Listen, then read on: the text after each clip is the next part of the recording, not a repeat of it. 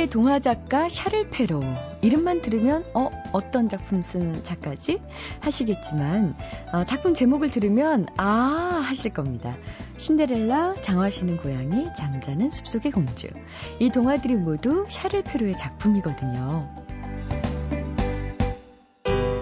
그 중에서 잠자는 숲속의 공주. 혹시 이 공주가 왜 잠들어 있어야 했는지 기억나십니까? 바로 한 늙은 요정의 저주 때문이었는데요. 공주의 생일 파티에 초대받지 못한 늙은 요정. 공주가 물레에 찔려 죽을 거라는 저주를 내리죠. 바로 그때 여왕 앞에 한 요정이 나타나 이렇게 얘기합니다.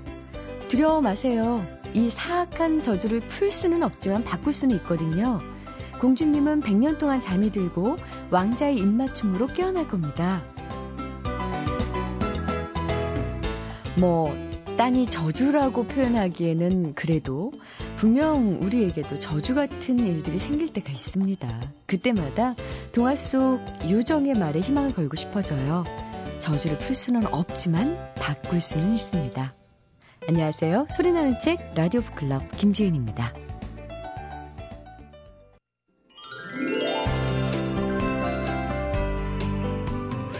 한 인테리어 디자이너는 책으로 덮인 벽은 훌륭한 단열재 역할을 한다. 이렇게 얘기를 했는데요. 아, 사람에게도 가끔은요, 복잡한 현실과 이렇게 딱, 어, 원하는 단절을 가져올 수 있는 그런 역할을 하는 게 바로 책이죠. 오늘도 책마을 소식 세종대학교 만화 애니메이션 학과의 한창 교수님 모셨습니다. 안녕하세요. 네, 안녕하세요. 한주 동안 어떻게 지내셨어요? 봄이지 않습니까? 네. 네. 아, 수업이 중간고사 기간이고 수업도 없고 저희 학교 바로 앞이 어린이대공원입니다. 이제 벚꽃이 다 졌지만 그래도 흔적은 남아있는. 네. 뭐 요즘은 어린이대공원이 아니라 중년공원이라고 얘기도 많이 합니다. 네, 낮에는 운동하시는 분이 많이 오시고요. 아, 그래요? 이게 근린공원이 돼서 입장료가 없습니다, 어린이대공원이. 아, 저 초등학교 다니던 우리 아들을 제가 몇 년 전에 한번 데리고 갔더니 아들이 그렇게 평을 했어요. 어린이대공원이 아니고 애들 공원이래요. 그러니까 아, 초등학교 아이들도 재미가 없다는 거죠. 그래요? 영유아들, 엄마들이 산책하기 딱 좋은 공간이다. 이게 공원이 돼 있습니다, 지금. 예, 그리고. 원래 그 공간이 어, 나인홀 골프장이었습니다. 옛날 박정희 대통령 시절에. 근데 유경수 여사가 골프장을 어린이대공으로 바꾼 거죠. 아, 지금도 보면 그런 흔적들이 남아 있습니다. 아, 그래요? 네네. 재밌네요. 네. 자, 오늘은 어떤 책 준비하셨습니까? 아까 제가 중년공원 말씀드렸던 이유가 있습니다. 오늘 책 제목이 중년 수업입니다. 중년에도 수업해야 돼요? 자기 스스로에게 수업할 수 있는 방법을 알려주는 아. 그래요? 네. 아, 아, 개봉 예정인 영화 중에 은교라는 영화가 있죠. 네. 박범신 씨 소설을 원작으로 한 영화에 70대 시인이 고등학교 여학생과 사랑을 나누는 이야기입니다. 근데 그때 그 시인이 80대 시인 이런 대사가 있습니다. 너의 젊음이 너의 노력에 대한 상이 아니듯 나의 늙음은 나의 잘못에 대한 벌이 아니다. 이 얘기가요. 저는 그 대사를 듣는 순간에 왜 이렇게 공감이 되고 가슴이 아파오는지 제가 조금만 더 나이가 뭐 많은 나이도 아닌데도 불구하고 그게 공감되는 순간부터 아 내가 나이가 있나 보다라는 이상한 회한이 몰려오더라고요. 네. 근데 요즘 들어서 서점에 가보시면 너무 흥미로운 게요. 40대를 위한 책 그리고 한 30권이 있습니다. 거기에가 책이. 아, 그게 중장년층을 위한 책들이 되게 많다는 거고요. 어떻게 보면 유일하게 책을 사볼 수 있는 세대라고 판단하시는 거고 수도 출판사에서. 예. 또 그분들이 갖고 있는 삶에 대한 여러 가지 걱정, 그 다음에 대책들 이런 것들이 책을 통해서 어떻게 얻을 수 있을까, 음. 위안을 얻을 수 있을까 이런 분들이 많기 때문에 더 그런 책이 많은 것 같은데 제가 문득 그 앞에 서서 30권을 쭉 이렇게 봤습니다. 근데 다 내용들이 어 그냥 에세이 같은 책들인데요. 그 중에서 중년 수업이라는 책을 딱 읽어보니까 너무 쉽고 그리고 구체적인 사례들이 몇 개 있어서 아. 아, 요거는 좀 내가 읽어도 중년들한테 도움이 되는 책이겠다. 또 저희 방송을 또 중년들이 많이 들으신 것 같아서 제가 책을 가지고 왔는데요. 이 책의 목차가 재밌습니다. 나이를 즐기기 위한 아홉 가지, 멋있게 나이 들기 위한 일곱 가지, 걱정을 없애기 위한 여섯 가지, 혼자의 아름다움을 위한 아홉 가지, 지금을 갖기 위한 열 가지, 집착을 버리기 위한 여섯 가지 이렇게 목차가 돼 있어요. 오. 그러니까 근데 그 여섯 가지 안에 꼭 지키자는 건 아니고요. 얼핏 보면 주- 중복되는 것도 있고 중원부원도 있는데 그 안에 하나하나가 자신의 주위에 있었던 그 사례들을 가지고 얘기한 겁니다. 본인이 이제 생활 경제 평론가예요. 일본 분인데 가와기타 요시노리란 분인데 이제 그분이 정년 후의 창업, 또 해외 장기 체류, 시골 생활, 주택 대출금, 퇴직금, 건강 검진 이렇게 고민할 만한 실질적인 내용들을 좋은 겸해서 얘기를 하고 있습니다. 소개를 해드리면 나이를 즐기기 위한 아홉 가지 중에 이런 얘기가 있습니다. 정년 퇴직을 앞둔 어느 회사 간부에게 잡지사 기자가 은퇴 후에 계획을 물었습니다. 받아 적을 준비를 하고 기자에게 짤막하게 그, 간, 그 회사 간부가 이렇게 얘기했습니다. 더 이상 계획을 세우지 않을 계획입니다. 네. 저는 그 한 줄에 네. 딱 꽂혔습니다. 어... 사람들은 늘 계획을 세우죠. 그런, 그렇게 인생을 살아온 겁니다. 그럼 한 번 계획을 안 세우고 살아도 봐야죠. 그런데 중년이 넘어가면 더 불안하니까 더 자기 노후 계획을 세우려고 합니다. 아, 근데 어, 이 얘기 들으니까 제가 가르치는 학생 중에 네. 한 친구가 그러더라고요. 샴, 산밀 슈퍼스타스의 마지막 팬클럽. 을 읽고 난 다음에 네. 바뀐 게 있다는 거예요. 그 계획표에 네. 하, 해야 될 일을 네. 적었던 자기가 하고 싶은 일을 적고 있더라고요. 아, 삼미 슈퍼스타즈의 마지막 팬클럽에 명대사가 있죠. 네. 치고 싶은 공은 치지 않고 받고 싶은 공은 받지, 받지 않았던 않는다. 팀. 네. 그렇죠. 그리고 플라이볼을 잡아야 되는데 천천히 뛰어가잖아요. 옆에 꽃 보려고. 아, 공은 놓치지만 꽃은 보잖아요. 그렇죠. 예, 네. 계절은 잡을 수 있는 거죠. 한국 프로야구의 진기 명기 기록을 가장 많이 갖고 있는 팀입니다. 네. 지금까지. 그러게요. 연속 그래서 패배부터 시작해서. 네. 네. 뭐그 책도 그렇고 또 오늘 소개해 주시는 중년 수업이라는 네. 책도 사실은 어떻게 보면 꼭 중년에게만 필요한 책은 아니라는 느낌이 그렇습니다. 딱 오네요. 네. 어느 단골 식당 여주인이 이렇게 말한 적이 있대요. 남자는 일을 그만두면 폭삭 늙더군요. 얼굴에 총기도 사라지고 섹시함도 사라지고 전기도 다 사라진다니까요. 어 저도 약간 비슷한 느낌 받았었는데. 좀 있어 보세요. 예, 다 있고요. 게다가 어찌나 짠돌이가 되는지 나원 여자들한테 인기를 잃고 싶지 않다면 일은 그만두지 마세요. 이렇게 어, 말씀하셨답니다. 네, 네. 이게 인간 관찰의 프로인 그 음, 식당 여주인이 식당, 부인할 네. 수 없는 명언을 한 겁니다. 다시 말하면 더 즐기기 위해서라면 어떤 일도 할 수 있는 마음가짐이 있어야 된다는 거죠. 무슨 일이든. 그렇죠. 음. 그 여기 사례 중에 한 사례가 재미있는 사례가 있어 또 소개를 해드리면요. 일본에서 간장 공장을 아주 잘 운영하신 분이 한 분 계십니다. 그분은 본래가 저기 대리사회로 들어가서 자기 장인이 만들었던 회사에서 간장 공장 아주 크게 성공시킨 분인데 50대 아들한테 물려주고 은퇴를 합니다. 어. 그러고는 그 지질학자 밑에 들어가서 측량법을 공부합니다. 아. 그래가지고 그때부터 일본 열도를 모두 걸어서 지도를 새로 그린 일을 합니다. 20년 동안. 멋지다. 네, 그분은 건강도 지키고 네. 자신이 회사를 하면서 만들었던 사람 간의 대인 관계, 리더십 이런 걸 가지고 스탭들을 데리고 그 일본 열도를 다 걸어서 세상에. 새로운 지도를 완성했다는 거예요. 우리가 이제 이 책에서도 얘기하는데요. 빈티지란 말이 있죠. 네. 원래 와인에서 나온 말 아닙니까? 하지만 오랜 세월을 하면 더 멋이 난다는 이야기입니다. 빈티지가. 네. 그래서 자신이 갖고 있는 빈티지 개수를 리스트를 늘려가는 게 중요한 게 아닌가 중년 음. 수업에서는 내가 가지고 있는 뭐 어떤 넓은 집 사람들 그렇더라 넓은 집을 사지 말고 좁은 집에서 버리래요. 그럼 아, 집이 넓어진다는 거죠. 맞는 말씀이세요. 그게 중년 이후의 공간을 만들어가는 음, 방법이래요. 음, 음. 근데 나이를 먹을수록 못 버립니다. 언제 또 기회가 올까? 여기 또 언제 써먹을지 모른다. 근데 그런 적은 단 한 번도 없는 것 같아요. 그렇죠. 사실. 그렇거든요. 그렇죠. 과감하게 버려라. 예. 버리면 너의 공간이 생긴다. 아. 이제 그게 중년의 공간이라는 거죠. 네. 그래서 그 공간에는 정말 아끼는 빈티지만 모아놓고 그 공간 속에서 자신이 자신이 좋아하는 빈티지와의 시간을 늘려가는 게 즐기면서 살 수 있는 방법이다. 네. 그래서 그렇게 얘기하고 있습니다. 중년 수업 꼭 한번 읽어보고 싶은 네. 그런 책입니다. 자 오늘 어, 한창은 교수님 그 어느 때보다도 네. 좋은 책을 소개해 주신 것 같아요. 왜냐면 본인이 굉장히 공감이 되는 정말 공감했습니다. 네, 예. 그런 책이라서 얼굴도 행복해 보이시네요. 네, 고맙습니다. 네, 행복한 중년 보내세요. 감사합니다. 잊혀질 뻔한 책, 놓칠 뻔한 책, 그런 아쉬운 책들을 소개해드리는 시간, 뻔한 책. 이번 주에 소개해드릴 뻔한 책은요, 김윤덕 기자의 우리는 모두 사랑을 모르는 남자와 산다. 라는 책이에요. 책 제목이 참 인상적이죠. 과연 어떤 내용을 담은 책인지 출판사 푸른숲의 기획편집부 김미정 과장의 설명 들어볼게요. 한 일간지에 준마병법이라는 그 타이틀로 2년 4개월 동안 되게 장기 연재됐던 칼럼인데요.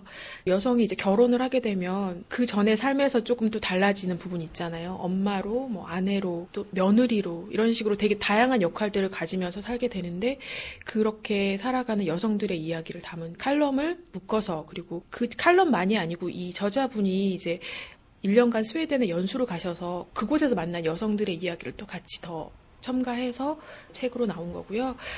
한바탕 이제 서로 힘든 거를 두세 시간을 커피숍이나 어디서 막 쏟아놓게 되는데 그러고 나서 정말 되게 마음이 이렇게 가뿐해지잖아요. 여자들이 그 수다의 힘이라는 게 그래서 아 아직 나를 이렇게 지지해주는 사람이 있다는 거에 대해서 감사하고 든든한 마음이 돼서 또 이렇게 살아갈 수 있게 되는 그런 부분이 있는데 이 칼럼을 읽으면서 제가 그런 느낌을 받은 거예요.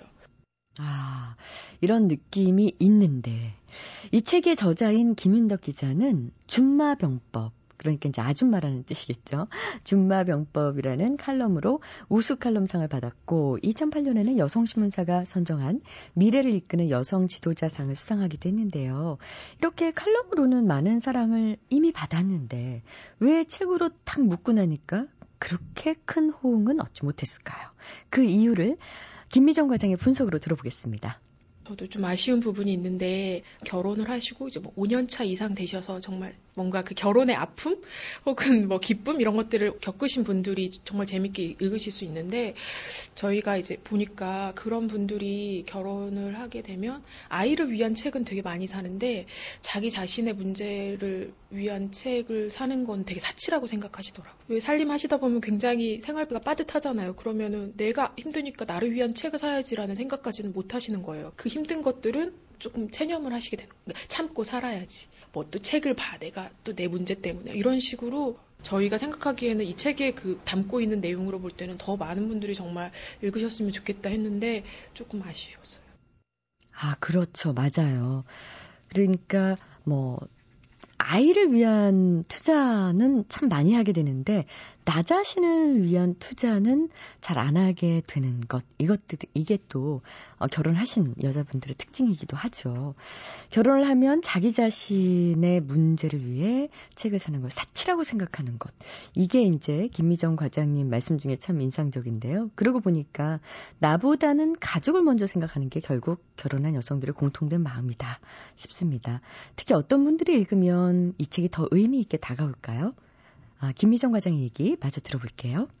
왜 전업주부를 하시는 분들이나 혹은 자식들 다 커서 떠나보내고 허탈감에 빠지시는 분들이 있잖아요. 내 인생이 뭐냐. 허탈감에 빠지실 수 있는 분들이 아, 아니구나. 내 인생에 이런 특별한 의미가 있었구나. 나 되게 고단하게만 산 줄 알았는데 사실 되게 즐거운 장면들이 많았네? 이런 것들을, 왜냐면 이게 내 이웃의 이야기인데 정말 그냥 제 이야기더라고요. 그래서 다 읽고 나면 힘든 게 아니고 학창시절 앨범 보면 그때 되게 뭐 공부하느라 스트레스도 받고 아마 힘들었을 텐데 앨범 보면 즐거운 기억만 나잖아요. 그래서 이 책도 그 안에 정말 그 애환이나 그런 것들이 안 들어있는 게 아니고 눈물도 나거든요. 사실 중간에 읽다 보면 근데 다 읽고 나면 내 삶의 의미를 다시 되돌려줄 수 있는 그런 이야기 치료를 해줄 수 있는 책이 될 수 있다고 생각하고 굉장히 묵직한 감동과 위안을 얻으실 수 있을 것 같아요. MBC 라디오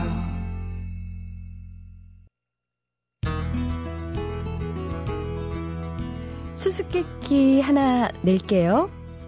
악마의 쇳덩어리라 불리며 신성 모독죄로 식탁 위에 오르지 못했던 것은 정답은 어, 바로 포크입니다.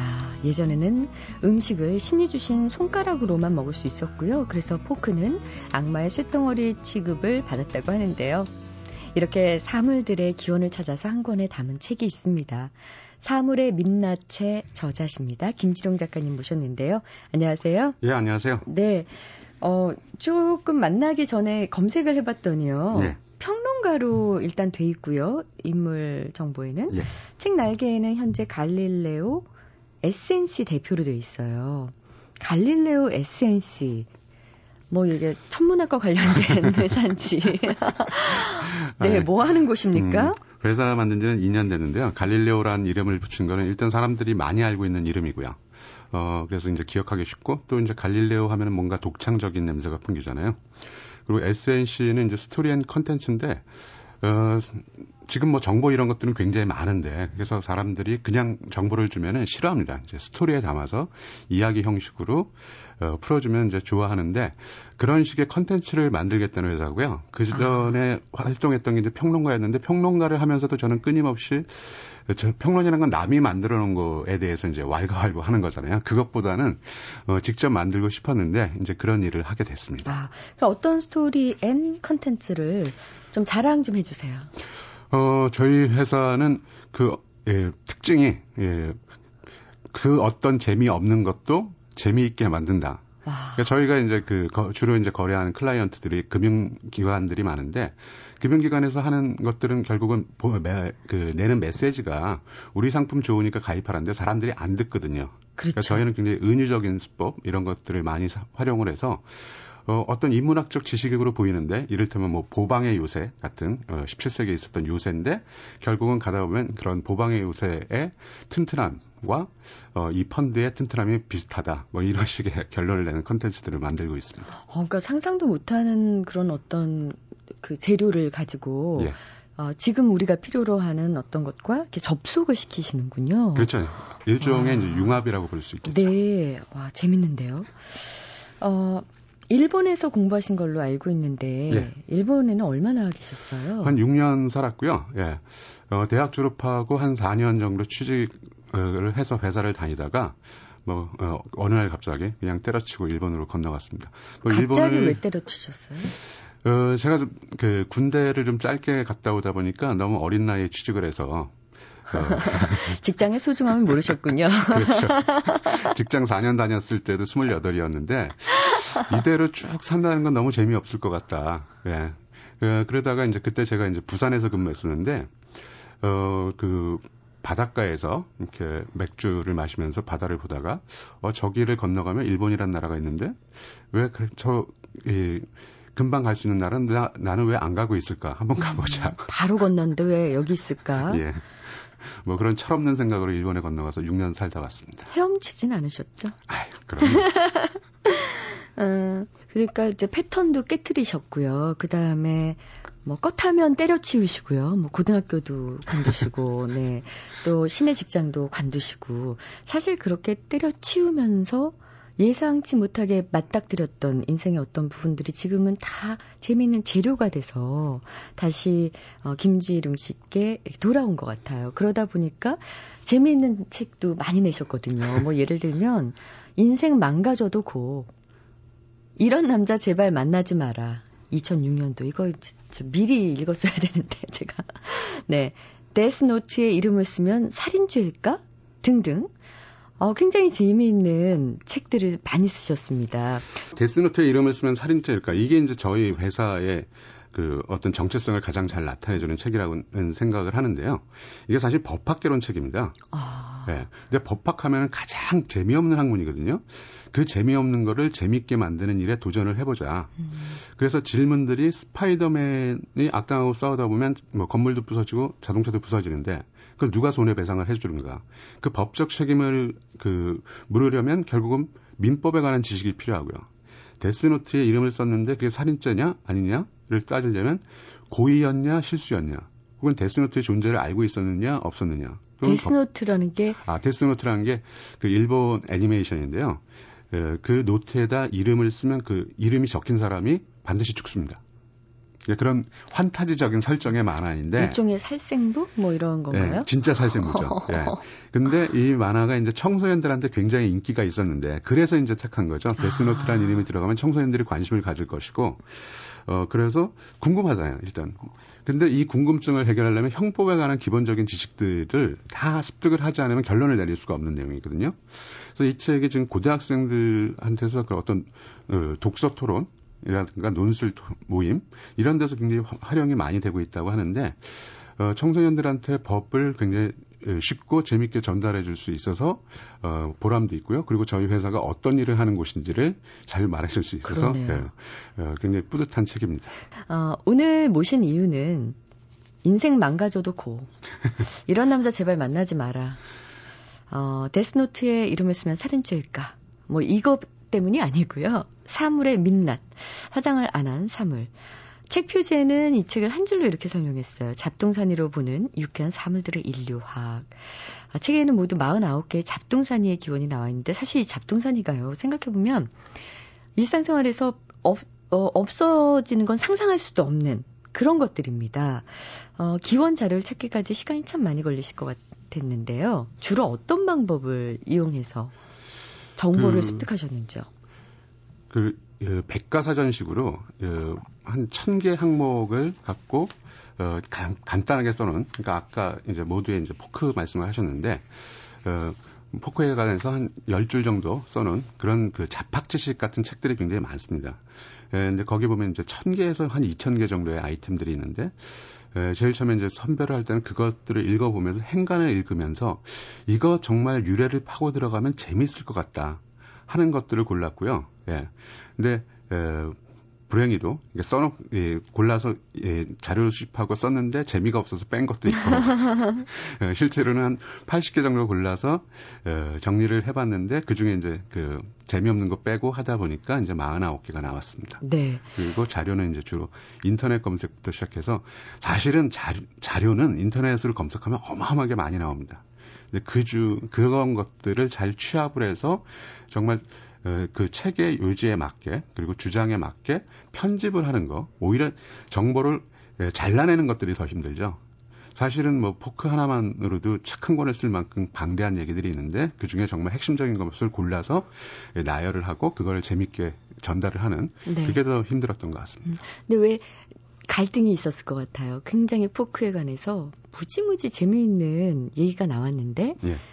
나중에 보니까 이게 사실이 아닌 거죠, 역사적으로. 네. 네. 이랬을 때는 그 fact check라고 하잖아요. 사실 관계를 화, 확인한 다음에 아깝지만 이 부분도 빼셨습니까? 아니면 일종의 왜 정사가 있고 야사가 있는데 이제 야사의 입장이 조금 늦으셨습니까? 아니요, 이 책이란 거는 굉장히 무서운 거기 때문에요. 팩트가 아닌 것들.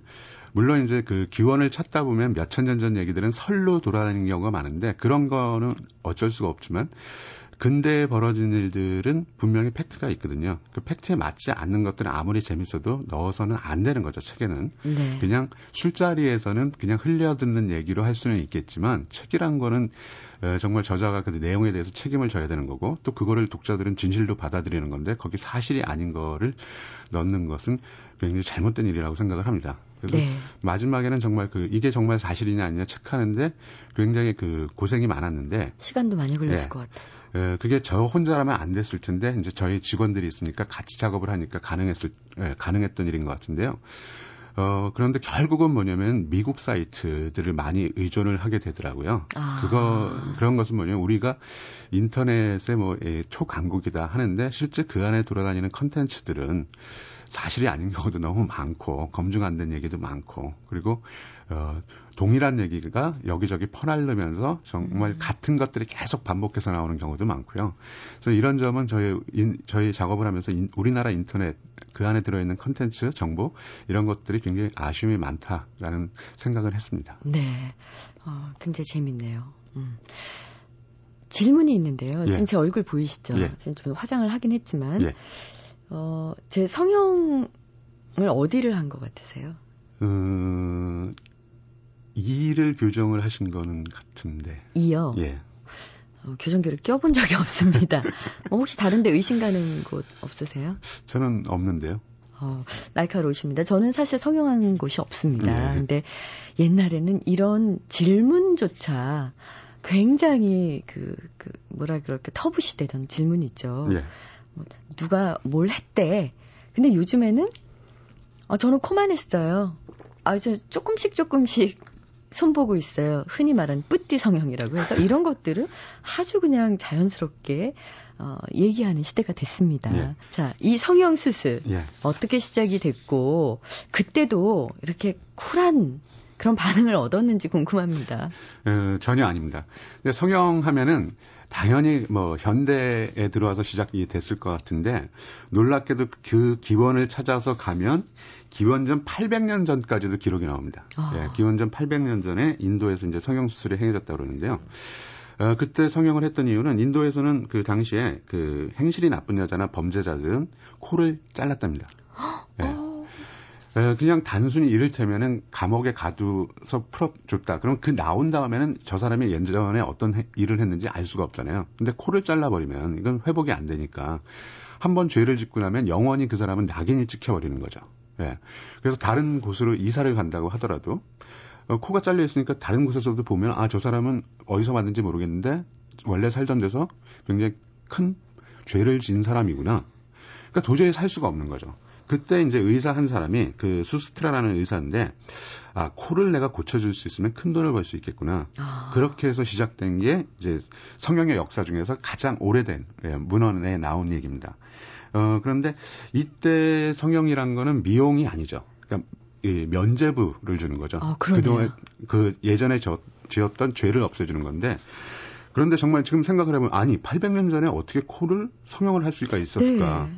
이제 다른 살을 갖다 붙이는 성형 방법, 성형 그 수술 방법을 썼는데 그가 원리는 지금과 똑같습니다. 다만 그때는 항생제 이런 것들이 없었기 때문에 일단 그 마취약도 없으니까 곧 어마어마한 고통을 참아야 되고요. 지금 막 그 손이 막 그 저절로 이렇게 오그라드시는 분들이 많을 텐데 더욱 문제가 됐던 건 거의 예, 3분의 2 정도는 사망에 이르렀다고 합니다. 그러니까 그 정도로 절박한 사람이 아니면 그냥 내가 이렇게 살 바에는 차라리 죽을 가, 능성이 훨씬 더 높지만 그래도 한번 성형에 도전을 봐야 되겠다. 이런 사람들이 성형을 네, 했던 거죠. 그리고 예, 이집트에서도 이제 성형이 이루어졌는데 어, 이 이집트 성형은 뭐냐면 파라오 성형이니까 죽은 다음에 이제 임금님 성형하는 거니까 이건 뭐 아~ 고통과는 상관없는 거고 네. 이거는 정말 미용에 관계된 겁니다. 근데 에, 비슷한 시기에 이제 로마에서도 이제 그 성형이 이루어졌는데 이제 검투사들이 예, 칼 싸움을 하다가 이 등이 베인 사람이 있어요. 그럼 적한테 등을 보이고 도망쳤다는 의미거든요. 그러니까 정말 그 검투사들한테는 치욕적인 상처인 거죠. 그래서 그 상처를 성형해주는 일이 있었다고 합니다. 그러니까 예전에 성형이란 거, 아, 그리고 이제 근대에 들어와서 성형이 이제 활성화된 거는 2차 대전 때. 역시 전쟁을 하고 나면 여기저기 잘리고 상처 있고 하는 분들이 많잖아요. 그분들에 대해서 이제 대대적인 이제 성형이 이루어졌는데, 어, 이 현대 사회에서 이 대대적인 성형이 이루어지게 된 거는 결국 페니실린이죠. 아. 수술을 해도 죽지 않을 가능성이 굉장히 높아졌으니까 쉽게 누구나 쉽게 나도 한번 다친 몸을 고쳐보겠다. 그래서 처음에 성형이란 거는 결국은 정말 절박한 사람들만 했던 건데 에, 기, 그러면서 그 절박한 사람들한테 했던 성형이란 게 그럼 많이 하다 보면 기술이 발전하게 돼 있거든요. 특히 2차, 2차 대전 같은 경우는 워낙 그 부상자들이 많으니까. 그래서 기, 그 발전된 기술이 일반인에게도 적용이 됐는데 그러면서 이제 성형의 목적이 치료나 이런 거에서 이제 예, 미용으로 바뀐 거죠. 그런데 생각해보면 굉장히 웃긴 것이 보통 우리가 병원에 갈 때는 어디가 아파서 가잖아요. 유일하게 아픈 데가 없는데 가는 곳이 성형외과입니다. 네. 어떻게 보면 이제 신체적으로 아, 특별히 아프진 않아도 예. 이제 사회가 요구하는 어떤 미의 기준이 예. 어, 뭐 여성이건 남성이건 간에 자기 자신에게 없던 컴플렉스를 예. 주고 그 성형에 대한 강박을 준 것 같아요. 그건 일종의 이제 정신적으로 아픈 현상이 아닐까 싶은데요. 예, 예. 지금 성형은 어떤 의미에서는 정신치료라고 볼 수가 있겠죠. 네. 근데 그래서 사실 뭐 저는 또 뭐 성형이 나쁘다라는 생각은 안 하는데 왜냐면 어 정말 뭐 코 잘린 거는 아니지만 어, 자신의 외모에 대해서 그 정도의 고통을 느낀다면 그거를 치유하는 방법으로 성형을 할 수 있다는 생각은 하는데 다만 그 성형외과 하시는 분들한테 이렇게 얘기를 듣다 보면 중독에 걸린 분들이 너무 많답니다. 그러니까 한 번 하기 시작하면 계속 하게 되는데 네. 정말 필요한 곳이라고 생각해서 한 번 정도 하는 거는 괜찮지만 어, 뭐 정기적으로 계속 네, 하는 좀 문제가 있지 않나. 오히려 그, 그런 경우는 정말 성형외과가 아니라 정신과를 찾는 것이 맞지 않나는 생각을 합니다. 아유, 정기적인 성형 수술보다는 정기적인 네, 치료 상담 심리 상담이 더 나을 것 같다는 말씀 동의합니다. 아, 지난주에는 세계적인 스타 레이디 가가가 방한을 했어요. 심지어 이제 어, 요가 가는 장면이 파파라치에 의해서 사진이 찍혔는데 요가 아, 가는 날도 보니까요. 막 거의 30cm가 넘는 킬힐을 신고 가더라고요. 물론 이제 요가 할 때는 벗고 했겠죠. 하이힐은 왜 만들어진 건지 갑자기 궁금해지더라고요. 그 보통 이제 여성들이 하이힐을 이제 키가 커 보이는 효과를 위해서 예, 신는데요. 어, 근데 뭐 개인적으로는 저는 키가 작은 분들을 좋아하기 때문에 왜 신는지 모르겠지만. 예. 근데 어찌됐건, 예, 지금 현대적인 의미의 여성들이 신는 하이힐은 사실은 키를 커 보이게 하는 효과를 주기 위한 것이 아니라 원래 키가 큰 예, 그 여성들이 자신의 몸매를 잘 보이게 돋보이게 하는 그런 용도로 신었습니다. 아. 예, 그러니까 이 신장 보정용이 아닌 거죠. 체형 보정용인 거죠. 왜냐하면 하이힐을 신으면 아무래도 중심이 것 같아요. 예, 중, 예, 중심이 앞으로 쏠리기 때문에 네. 예, 가슴은 내밀고 이제 엉덩이는 뒤로 밀어야 아. 중심이 유지되는 그러면서 항상 긴장을 유지를 해야 되기 때문에 다리가 이제 빳빳하게 보이는 그런 효과가 있습니다. 그러니까 이 키가 큰 여성들이 신으면 그 무게중심상 그렇게 이 어떤 신체를 돋보이게 하는데 키가 작은 여성들이 신으면 무게중심상 오히려 배가 나오고 상체가 젖혀지는 그래야 이제 중심이 유지되는 네. 그래서 어, 다 키가 커 보이게 하는 용도로 예, 하이힐은 좀 맞지 않는 것이 아닌가라는 생각을 합니다. 네, 저는 그런 얘기를 들었었는데요. 예전에는 음, 어떤 그 배변, 배설물 예. 이런 것들을 치울 수 있는 뭐 화장실이라든가 이런 것들이 잘 발달이 안 돼 있어서 심지어 뭐 베르사유 궁전에서도 어, 화장실이 없어서 여성들이 그 치마를 다 올린 채 그냥 궁전 네. 곳곳에서 볼일을 봤다. 그래서 이제 돌아오면서 그 오물을 밟지 않기 위해서 뭐 하이힐을 신었다. 이런 얘기도 들은 적이 있는데요. 예, 사실은 그 16세기에 처음 하이힐이 나왔을 때는 이제 그런 용도였죠. 그래서 이 사물의 민낯이란 건 우리 주변에 있는 어떤 익숙한 물건들, 어, 이런 것들의 역사를 한번 추적을 해본 건데 하다가 보니까 굉장히 재밌었던 것 중에 하나가 아, 인간의 욕망이란 거는 지금이나 예전이나 똑같았구나. 예? 결국 아름답게 보이기 위해서 성형을 하는 것이라든가 아니면 어떤 어, 다른 물건들 어, 뭐 양치질이라든가 이런 것들 이런 것들이 생각보다 굉장히 오래된 즉 그때도 어, 지금의 사람들하고 똑같은 욕망이 있었는데 단지 다만 그때는 재료라든가 기술이 떨어졌기 때문에 정말 필사적으로 생각을 해서 그 없는 재료 갖고 만들었고 아. 이제 그런 것들이 있다는 게 굉장히 재밌었고요. 또 한 가지는 처음 만들 때 의도는 그게 아니었는데 의외의 결과 로 아니면 의외의 발전을 겪은 것들이 있습니다. 이를테면 비아그라 같은 경우는 어, 어떤 그 남성의 어떤 정력 보조제로 사용됐는데 그게 의외의 결과를 낸 게 이 비아그라가 판매된 이후로 이 바다 표범의 불법 포획량이 절반으로 줄었다고 합니다. 그 아. 비아그라 이 약의 효과를 오히려 바다포범과 술록, 술록도 왜냐하면 그 사슴뼈 그 사슴 뿌리니까요.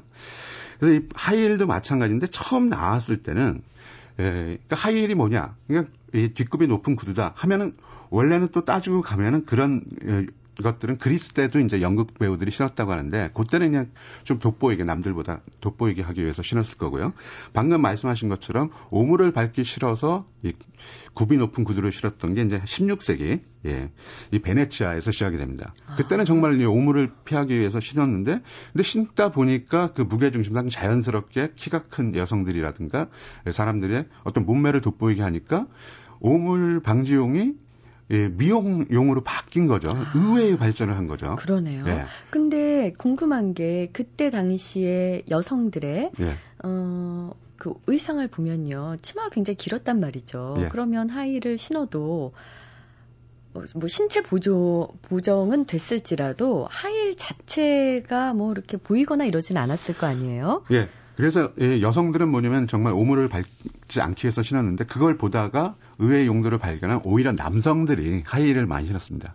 예, 특히 그 루이 14세 같은 경우가 어, 자기 다리에 대한 나르시스트였더래요. 그래서 하이힐을 신으면 어, 다리가 돋보이니까 많이 신었다고 하고 그거를 따라서 이제 그 주변에 이제 많은 남성들이 신었는데 혹시 이렇게 그림 보 시다가 루이 14세 나온 그림 그을 보시면 유심히 보셔야 될 게 꼭 다리 하나를 내밀고 있고요. 그것도 예, 짧은 반바지에 다리가 잘 보이도록 그리고 각선미를 좋게 하기 위해서 하이힐을 신고 있는 네. 것들을 볼 수가 있을 겁니다. 아주 그러니까, 재밌어요. 예, 이런 네. 사물의 역사를 알고 나서 예, 주변의 것들 그 전까지 무심히 봤던 것들인데 알고 나서 보면 굉장히 재밌는 것들이 많은 것 같습니다. 그러게요. 아까 잠깐 언급하셨지만 양치질. 예. 뭐 그때도 그 없는 재료로 참 열심히였다라고 예. 하셨는데요. 뭐 치약이 먼저 발명이 된 건가요? 아니면 칫솔이 먼저 나온 건가요? 음. 그 치약이라는 게 굉장히 그 화학 제품이니까 지금은 어, 오래전에 그 그러니까 만든 지 얼마 안 된 것 같은데 다만 그 치약이란 용도를 이를 하얗게 만들거나 아니면 충치를 예방하는 용도라고 생각을 하면 기, 그 기원도 굉장히 오래됩니다. 그러니까 정말 어떤 의미에서는 인류가 태어나자마자 예, 치약이라는 게 있었을지도 모른다는. 왜냐하면 이에 뭔가가 끼었으면 뭘 하겠어요? 사람들이 손으로 손가락으로 닦겠죠. 근데 손가락으로 닦으면 잘 안 닦이는 부분은 뭐 소금 같은 걸 넣어서 닦, 닦지 않았을까? 이제 이렇게 생각하면 치약이라는 근원은 굉장히 그 오래전까지 예, 올라가는데 네. 에, 뭐 이, 여기 이 문헌에 나와 있는 기록상으로는 뭐 기원전 5천년, 예, 이집트까지도 올라간다고 합니다. 그냥 단순한 소금이 아니라 정말 그 미백을 위해서 이를 하얗게 만들기 위해서 여러 가지 썼는데 뭐 황소의 발굽, 그 물약, 구워서 부순 달걀 껍질, 뭐 화산재 이런 것들을 조합해서 치약을 만들었다고 해요. 근데 실제로 이를 하얗게 만드는 효과가 있었다고 합니다. 어 그리고 어 이 칫솔도 칫솔의 이 결국은 목적은 뭐냐면 이 사이에 낀 이물질들을 제거를 하는 거겠죠. 사이에 낀 거라든가 겉에 붙어 있는 거. 어, 그럼 지금 같은 치약, 칫솔이 아니더라도 그 수단들은 있었죠. 가장 많이 사용됐던 게, 전세적으로 많이, 가장 많이 사용됐던 게, 이 나무, 가지를 꺾어서 꺾다 보면 뾰족한 부분이 나오는데 그것을 갖고 이를 쑤시는 건데 한국에서는 예, 동양권에서는 한국뿐만 아니라 중국에서도 마찬가지지만 버드나무를 많이 썼다고 합니다. 부드러워서. 아, 버드나무까지요. 예. 그래서 버드나무 가지를 꺾어서 뾰족한 부분으로는 이 사이 그 이물질을 빼내고 그걸 질근질근 씻다 보면 부드러워지는데 그거 갖고 이제 이를 닦는 거죠. 아. 예. 그래서 버드나무 가지가 이제 한자로 따지면 양지가 되는데 이 양지가 양치질로 바뀌게 된 거죠. 양지질이 예. 양치질로. 예. 그리고 아. 더 재미있는 것은 그 양지라는 게 일본어로 일본 발음으로 읽으면 요지가 됩니다. 아 어르신들이 이쑤시개를 그렇죠. 요지라고 예. 하시잖아요. 요지 갖고 하라. 어, 예. 그게 버드나무 가지. 예. 란 양지에서 나온 거죠. 근데요, 예. 이 이제 우리가 치아 아, 미백에 대해서 얘기를 하다 보니까 소변이 예. 치아 미백에 효과가 있다고 믿었던 때가 있었다면서요.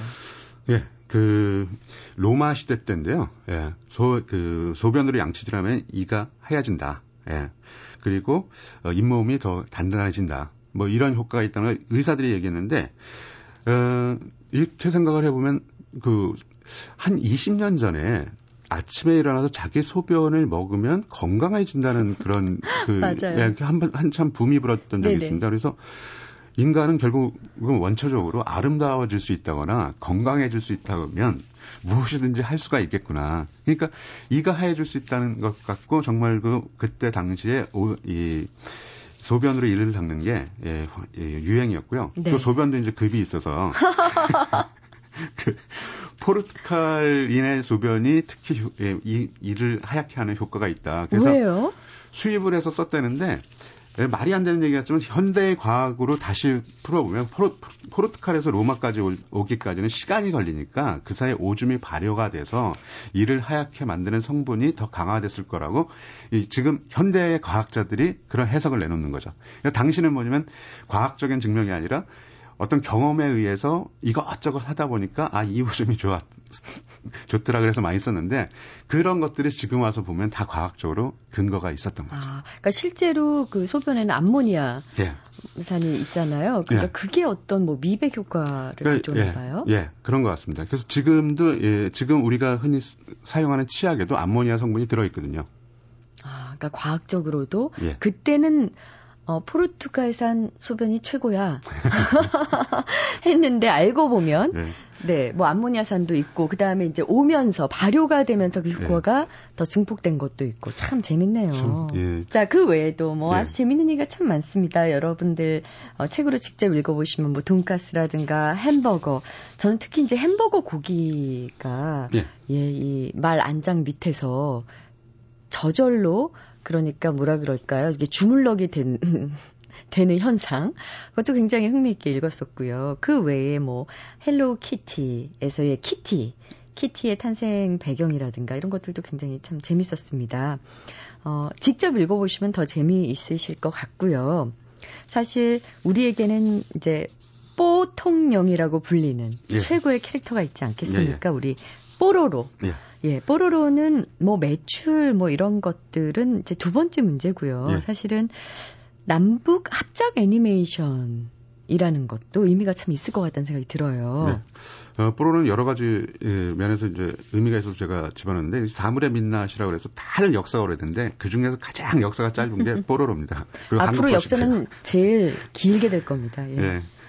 어, 뽀로로 같은 경우는 어떤 우연이라기보다는 정말 기획력에 의해서 나온 것 같습니다. 예, 전 세계 누가 보아도 어, 위화감이 없도록 그러니까 사람이 등장하지 않는 거죠. 사람이 등장하면 인종이라는 게 결국 관련이 그렇죠. 될 수밖에 없거든요. 네. 예. 그리고 내용도 정말 그 누가 봐도 쉽게 알 수 있는 그러니까 소리를 듣지 않고 영상만 봐도 알 수 있을 정도로 이렇게 재밌는 데다가 어 남북 합작을 했다는 거는 결국은 나 이, 북한의 애니메이션 기술도 굉장히 뛰어나다는 거를 알려준 계, 계기라고 할 수가 있거든요. 그런 의미에서 사실 너무 현대가 아니냐라는 생각도 들었지만 어, 정, 예, 정말 저 안에 우리 것이 거의 없는데 왜냐하면 우리가 원료인 게 거의 없기 때문에 그러니까 정말 우리가 지금 먹고 쓰고 하는 물건들이 대개 100년도 안 된 물건들이고 우리가 사용한 지가요. 그리고 원료들은 다 바뀌어 있는 건데 정말 뽀로로는 우리가 세계를 통해 이, 나가는 것이라는 생각에서 2003년 것이지만 과감하게 예, 49개 한번 집어넣어봤습니다. 네, 이뭐 우리 어린이들만의 대통령이 아니라 어떻게 보면 전 세계를 사실 이제는 좌지우지할 수 있는 어, 대통령이죠. 뽀통령, 뽀로로에 대해서 얘기를 나눠봤는데요. 어, 사실 남북 합작 애니메이션, 애니메이션이라는 거를 제가 이제 강조해서 질문했던 이유는 앞으로도 우리가 어, 북한과 협력을 해서 빠른 시간 안에 정말 높은 퀄리티의 뭔가를 만들어낼 수 있는 것에 본보기가 되지 않았을까라는 생각이 들어서였습니다. 음. 네, 그동안에 이제 애니메이션 하면 참 일본 애니메이션 우리 언제 쫓아가나 그랬는데 오히려 이 시대가 바뀌었기 때문에 일본은 뭐냐면 3D 애니메이션 잘 못 만들거든요. 근데 지금 전 세계에서는 이제 아이들이 이제 3D를 좋아하는데 그 기술을 우리가 갖고 있고 그 기획력을 갖고 있다는 점은 굉장히 높이 평가할 만하다고 생각합니다. 네. 자, 앞으로 또 어떤 재미있는 어, 일을 벌리실지 궁금한데요. 혹시 계획하고 있으신 거 있으세요? 그 저희 딸아이가 이제 그 중2인데요. 어, 네. 과목 중에서 제일 재미없는 게 뭐냐, 제일 이해가 안 가는 게 뭐냐, 그랬더니 철학이라고 합니다. 그래서 그러면 철학을 한번 재밌게 풀어보겠다. 이 딸바보, 딸바보 네. 김지룡 네. 선생님. 그리고 또 한 가지 있습니다. 아, 네. 수학. 수학. 네. 철학과 수학을 어, 어떤 아이들이 좋아하는 걸 통해서 정말 쉽고 재밌게 받아들일 수 있는 컨텐츠를 한번 만들어 보겠다. 그리고 책이 아니라 동영상의 형태로도 만들어 보겠다라는 아, 생각을 갖고 있습니다. 네. 어른이 된 뒤에도 사실 여전히 어려운 것은 수학이랑 철학인 것 같아요. 책을, 책을 내시면 곧바로 사서 한번 좀 읽어보겠습니다. 자, 여러분께서 굉장히 궁금하실 텐데요. 저희가 지금 잡동사니로 보는 유쾌한 사물들의 인류학이라는 부제를 단 사물의 민낯의 저자, 네, 김지룡 작가와 얘기 함께 나눠봤습니다. 여러분께 일독을 권하면서 인사드리겠습니다. 고맙습니다. 네, 고맙습니다. 손이 하는 일은 결국 다른 손을 찾는 것이다. 오른손이 왼손을 찾아 가슴 앞에서 가지런해지는 까닭은 빈손이 그토록 무겁기 때문이다. 미안함이 그토록 무겁기 때문이다. 네, 이문재 시인의 시 손은 손을 찾는다 중 일부였는데요. 오늘 여러분의 손은 누구의 손을 찾게 될까요? 그게 누구의 손이든 손과 손이 맞닿는 따뜻한 체온 간직하시길 바랄게요. 지금까지 소리나는 책 라디오 북클럽 작가 이윤용, 기술 이병도, 연출 최석기, 전 아나운서 김지윤이었습니다.